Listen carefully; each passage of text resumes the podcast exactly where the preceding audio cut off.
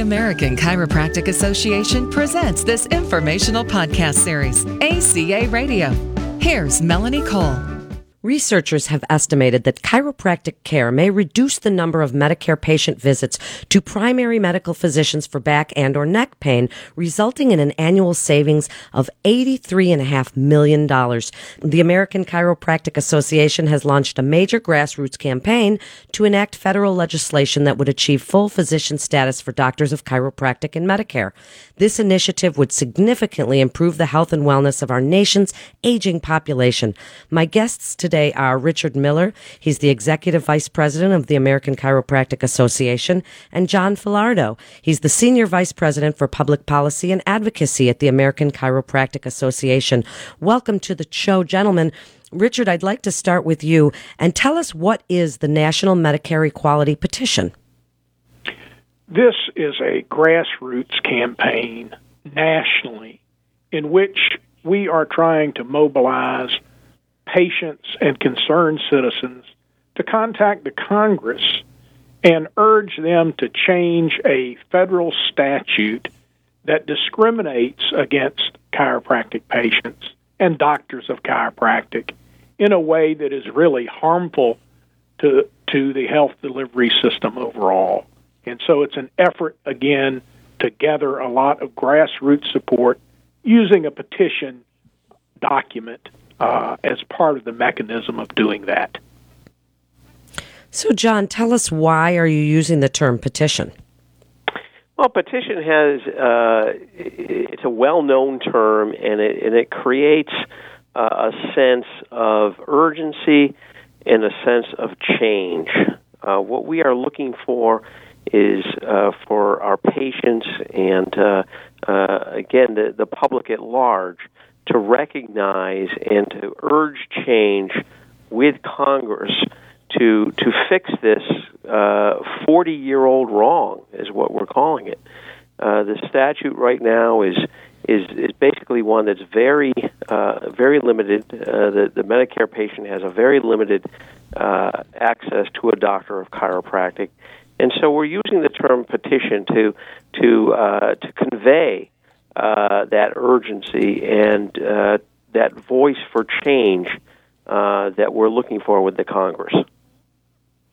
Richard, how can doctors of chiropractic enlist individuals for this National Medicare Equality Petition? Well, typically, doctors of chiropractic have a great bedside manner with their patients, and they know their patients well.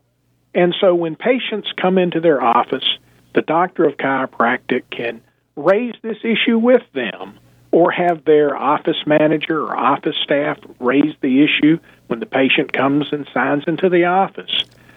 We find, generally speaking, that chiropractic patients are interested in healthcare policy, and they want to make sure that they have access and coverage to the very best services possible. And so it would not be unusual for a chiropractic patient having a good, close relationship with their doctor of chiropractic, to talk about things that deal with healthcare policy in a broad sense, and to bring to their attention changes that are needed in federal law to ensure that patients receive and have access to the very best treatment they can, the treatment options that they desire and need under the federal Medicare program. So, John, if researchers have estimated that chiropractic care may reduce these number of Medicare patient visits, what is this for? We're talking about back and neck pain. How will this help? Doctors of chiropractic are physician-level providers in Medicare, but the only thing that is covered currently is the manual manipulation of the spine to correct a subluxation. And basically, that's pretty much the adjustment. But doctors of chiropractic can do so much more, especially under their state scope, that are Medicare-covered benefits.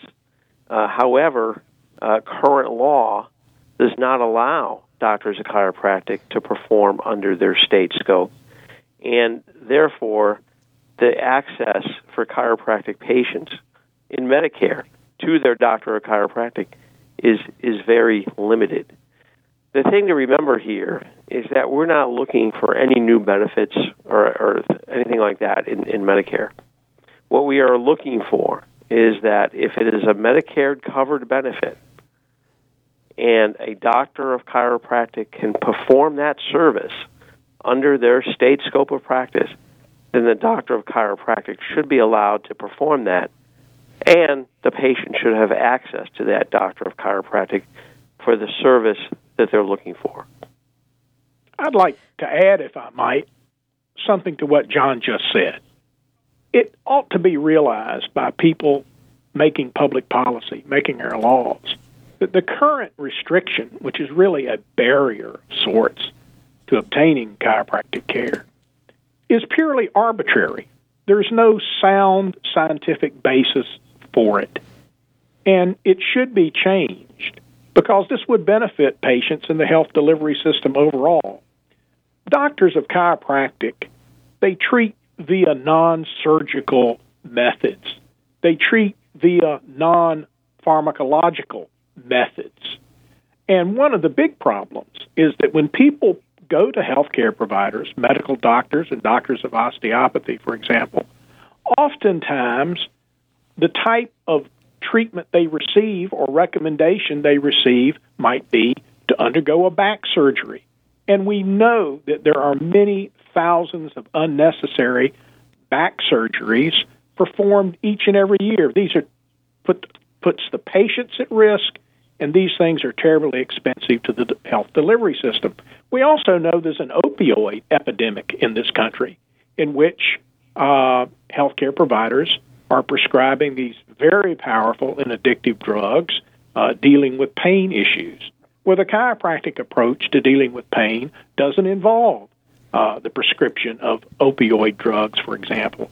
So it is a safer, in many, many instances, it's a much safer, much more conservative form of treatment that is equally, if not more so, effective for a wide variety of spinal maladies. So, Richard, I'd like you to continue along this line. Why do you think this has been resisted for so long? Well, you know, people are conditioned to accept things the way they are, whether they are right or wrong.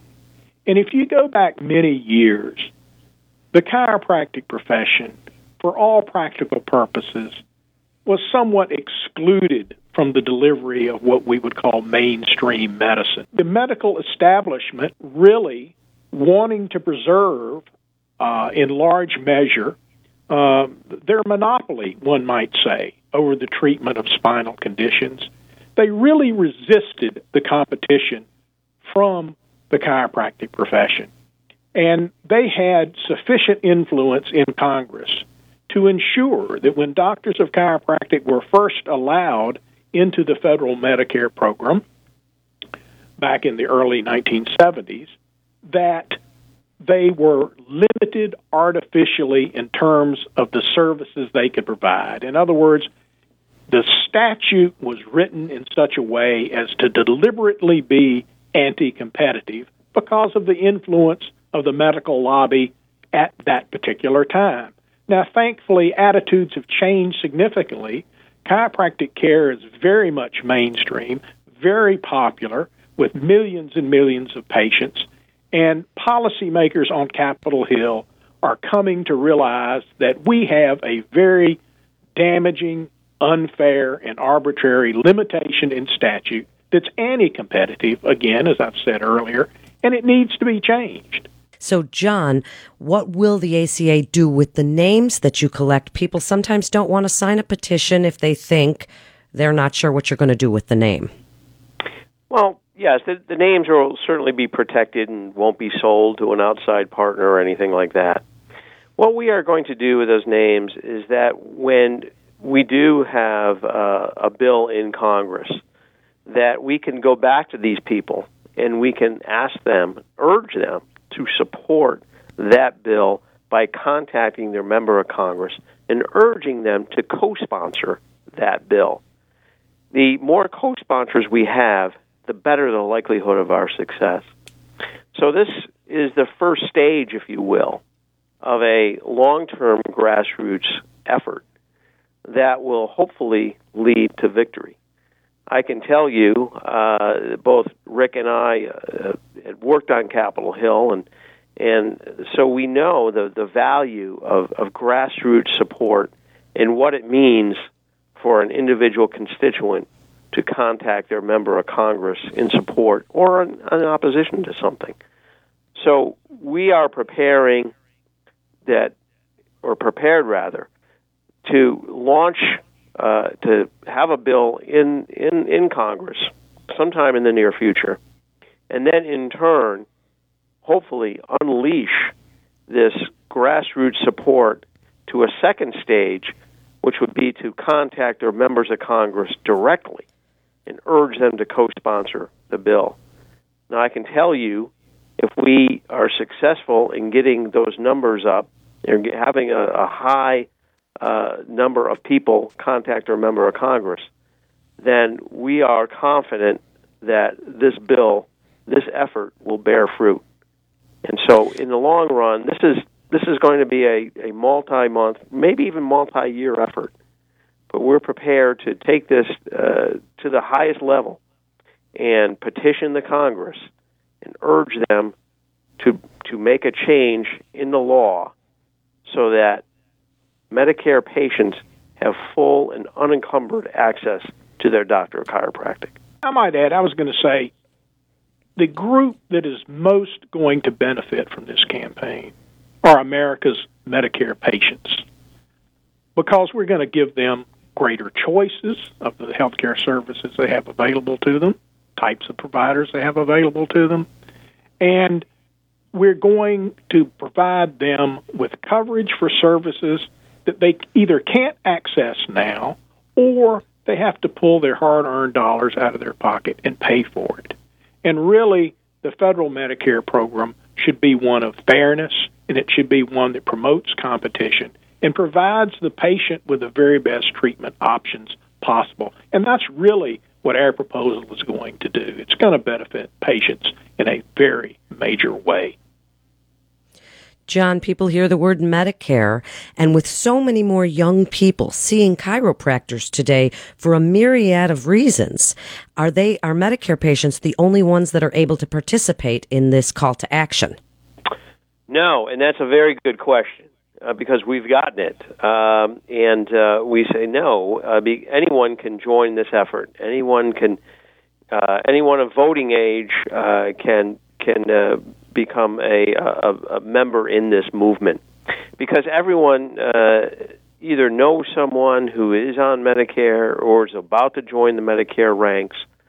There are 55 million Medicare patients today, and that number is growing every day. Anyone can participate in this campaign. If you're 20 years old, you certainly know someone, a grandparent, for example, who is on Medicare and can be helped. If you're 40 years old, your parent could be on Medicare, and this will benefit them as well.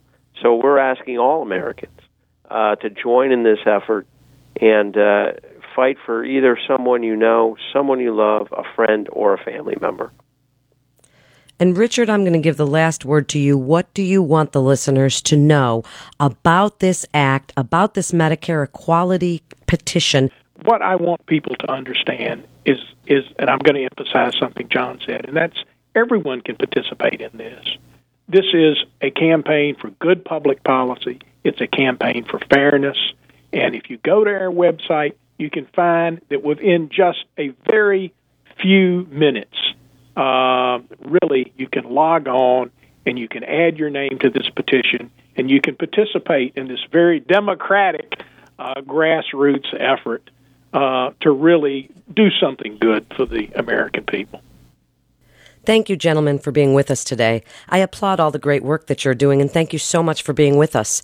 You're listening to ACA Radio, and for more information on the National Medicare Equality Petition, you can go to acatoday.org/equality.